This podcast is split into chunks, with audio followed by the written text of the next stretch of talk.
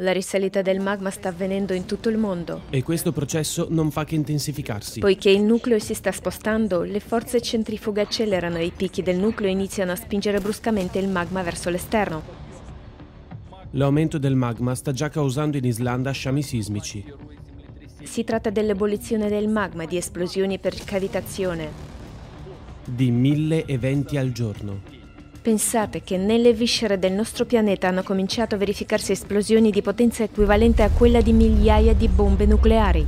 La risalita del magma scatena le eruzioni vulcaniche. Uno dei più famosi supervulcani, lo Yellowstone, sta mostrando segni di allarme per l'attività sismica. Si è verificato un aumento anomalo dell'attività vulcanica ogni 12.000 anni. I cataclismi ciclici si verificano esattamente ogni 12.000 anni. I ricercatori ritengono che questa ciclicità sia di natura galattica.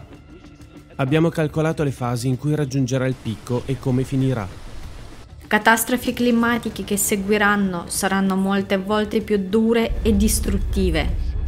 Il pianeta non sopravviverà a loro.